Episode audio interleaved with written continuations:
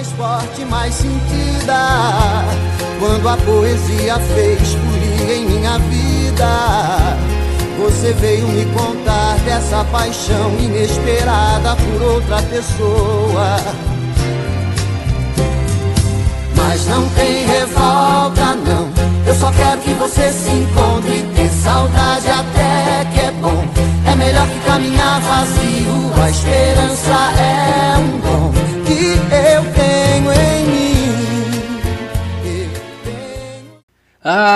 com esse trecho maravilhoso dessa música do lendário Peninha, escreveu essa grande canção. Essa canção se chama Sonhos.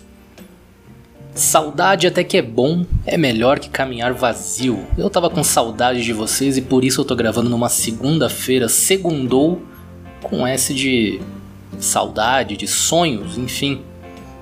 Colocando esse trecho aí, eu lembro até do Antigo Testamento do Sofá das Artes, onde a gente tocava música nos programas. Eu não sei se aquele recurso tá funcionando bem, mas confesso que esse novo, esse novo modo de gravar tá me deixando bem mais feliz.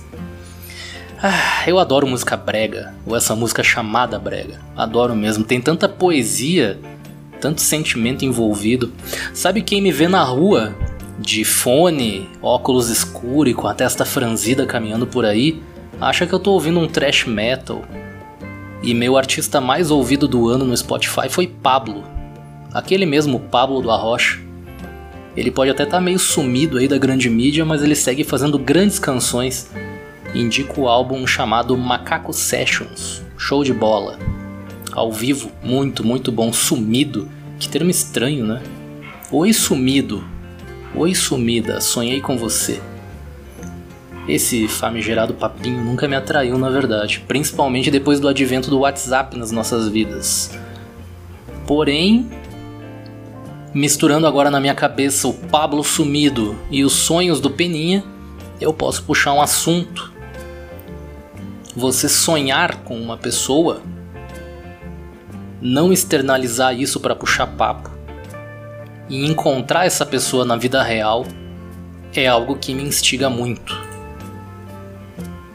Mas eu, não tô falando de uma pessoa que você vê no seu convívio diário. Eu tô falando você sonhar com o Lucas, seu colega lá da sétima série que você nem lembrava.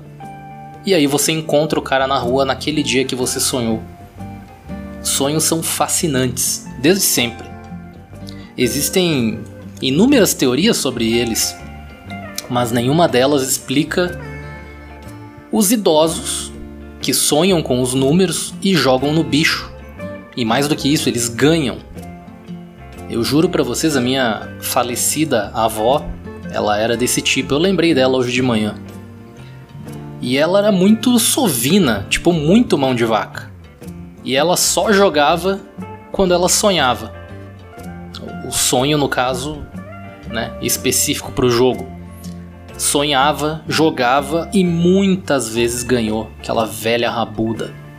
Numa conversa, muitos dezembros atrás, tava um calor do caralho, verãozão assim, e eu e ela, a gente tava sentado tomando uma cervejinha que ela gostava muito e eu perguntei qual, quais eram os sonhos que motivavam ela a jogar. Aí ela parou, ela me disse: Arnaldo, eu não vou imitar a minha avó, tá? Mas ela me disse que simplesmente ela sentia, enquanto sonhava, o que ela deveria jogar.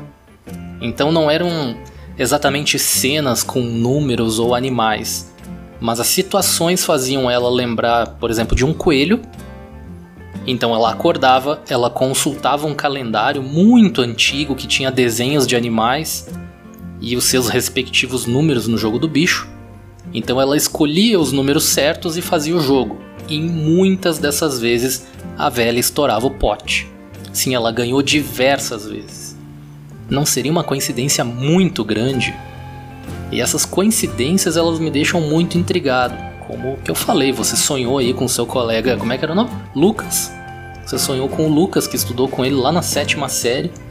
Aí você vai dar um rolê e encontra o Lucas na rua e você não via ele desde a sétima série. Enfim, provavelmente você já alguma vez já pensou num assunto específico e de repente um amigo falou sobre esse assunto ou pensou numa pessoa que não via há anos e encontrou casualmente. A vida nos dá sinais, por mais que não tenhamos o hábito de discutir isso publicamente. Todos nós temos esse lado que a gente considera uma ligação com o universo. E por ser um evento, como eu falei, pouquíssimamente discutido, a gente guarda o conhecimento, as experiências só para quem é próximo mesmo. Ou até mesmo batizamos isso como as nossas conversas com Deus, a nossa ligação com o universo, ou até mesmo como supersti superstição. Palavra difícil de falar, né? Superstição. Enfim, esses sinais inesperados, eles vêm de diversas formas, né? Seja através de uma situação, um pensamento, uma imagem que vem à mente, um sonho, uma conversa, é, um livro, um filme. É, eventos que acabam chacoalhando as nossas convicções e, e provocam uma guinada na nossa vida. Eu quero dizer, você lê um livro e um trecho do livro diz exatamente o que você precisava ouvir. Isso é foda demais. Teve uma pessoa que gastou um longo tempo estudando essas paradas, o Carl Jung, o psicólogo. Ele mesmo. Muita atenção para essa frase que pode mudar a sua vida. Eu não sou o que me acontece, eu sou o que escolho me transformar. Eu não sou o que me acontece, eu sou o que escolho me transformar. Essa frase foi um tapa na minha cara quando eu li pela primeira vez. Ela é do, ela é do Carl Jung.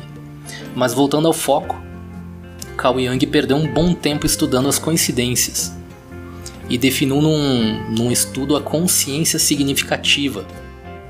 Ele deu o nome de sincronicidade e definiu que a sincronicidade não é apenas uma, uma experiência única de sorte ou acaso, se referindo às experiências que parecem significativas demais para serem meros encontros diários do dia a dia.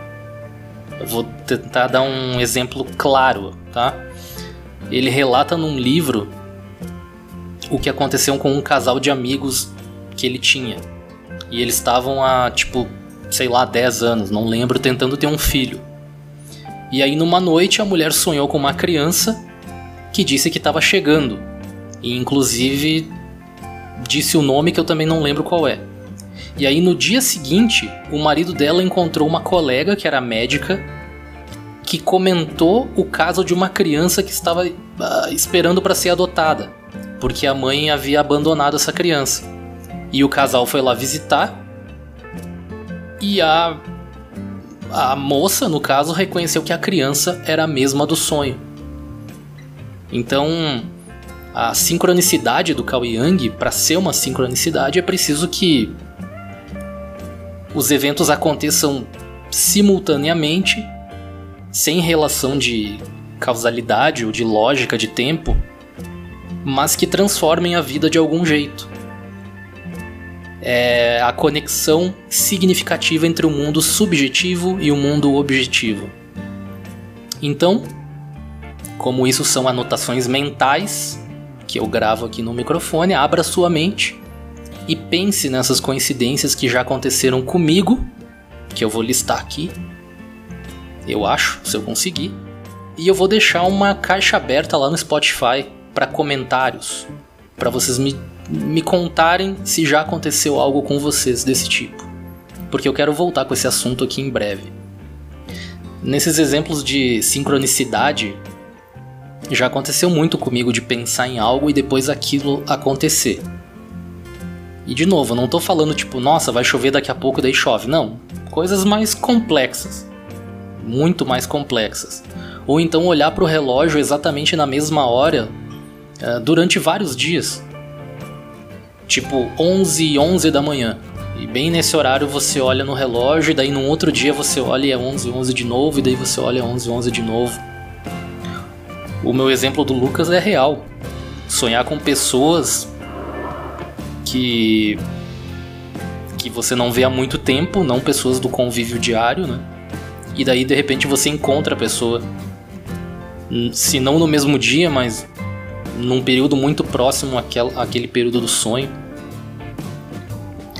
Ou então, isso já aconteceu comigo, ouvir um estranho falando sobre algo que eu tinha pensado recentemente. Mas de novo, eu não tô falando que tá muito quente, ou que tá chovendo, ou que tá rolando a Copa do Mundo. Eu tô falando de algo bem específico, tipo, sei lá, é, quantos fios de bigode tem um gato?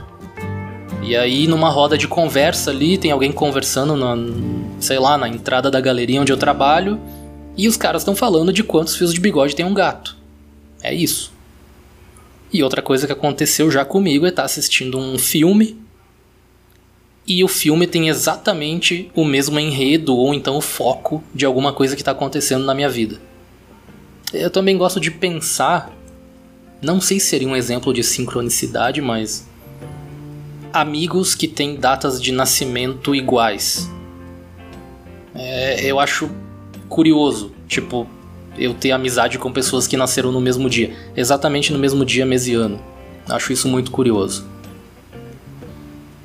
E esse lance de coincidência, como eu falei, tem muita teoria sobre esse assunto. Visões e opiniões que se divergem em relação à sincronicidade. Eu lembro do hinduísmo, num estudo que eu fiz sobre religiões comparadas anos atrás. O hinduísmo ele acredita que a coincidência é uma manifestação de Brahma. Brahma se escreve da mesma forma que a cerveja, só que no hinduísmo ele é considerado o criador do universo. E a coincidência, a sincronicidade, é a conexão fundamental de todas as coisas vivas dentro do universo. As coisas estão conectadas e as coincidências são uma prova de que essa conexão existe. Tem uma galera que fala isso hoje em dia do da física quântica, né? Que seria, como eles dizem, a mente não local, a consciência universal. Todos somos feitos de átomos e então isso pode ser manipulado, enfim. Tem os economistas também, né? Que eles classificam a coincidência como viés de confirmação.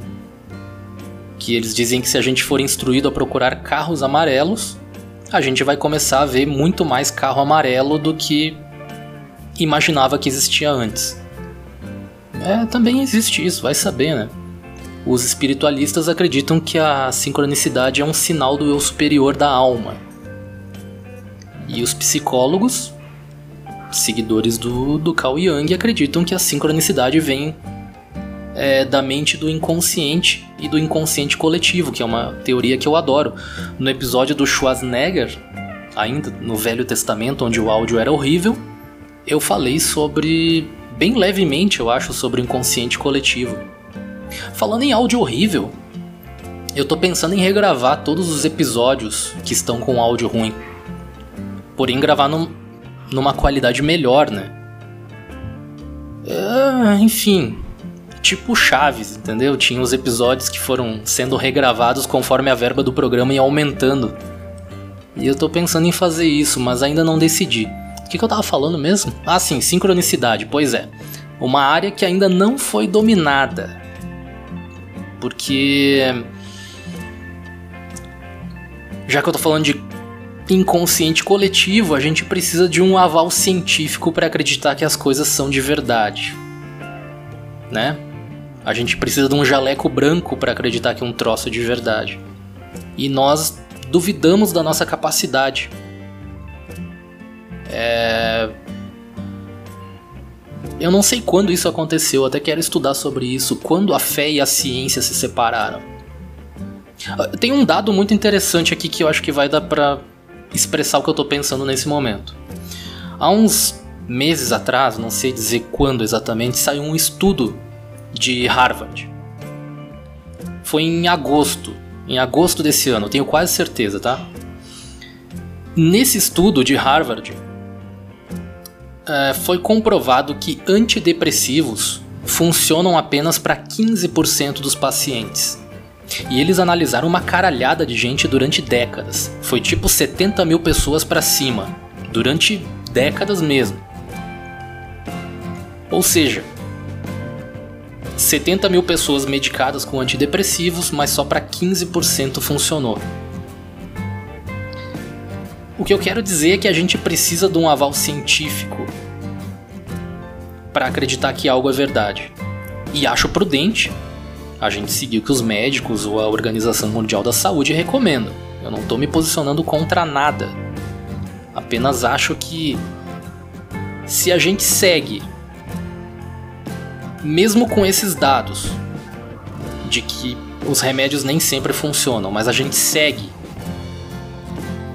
essa recomendação e tem uma medicação tão difundida na nossa cultura, a gente podia crer um pouco mais naquilo que é considerado mito, naquilo que a gente não consegue ainda expressar através de fórmulas, mas que a gente sabe que existe.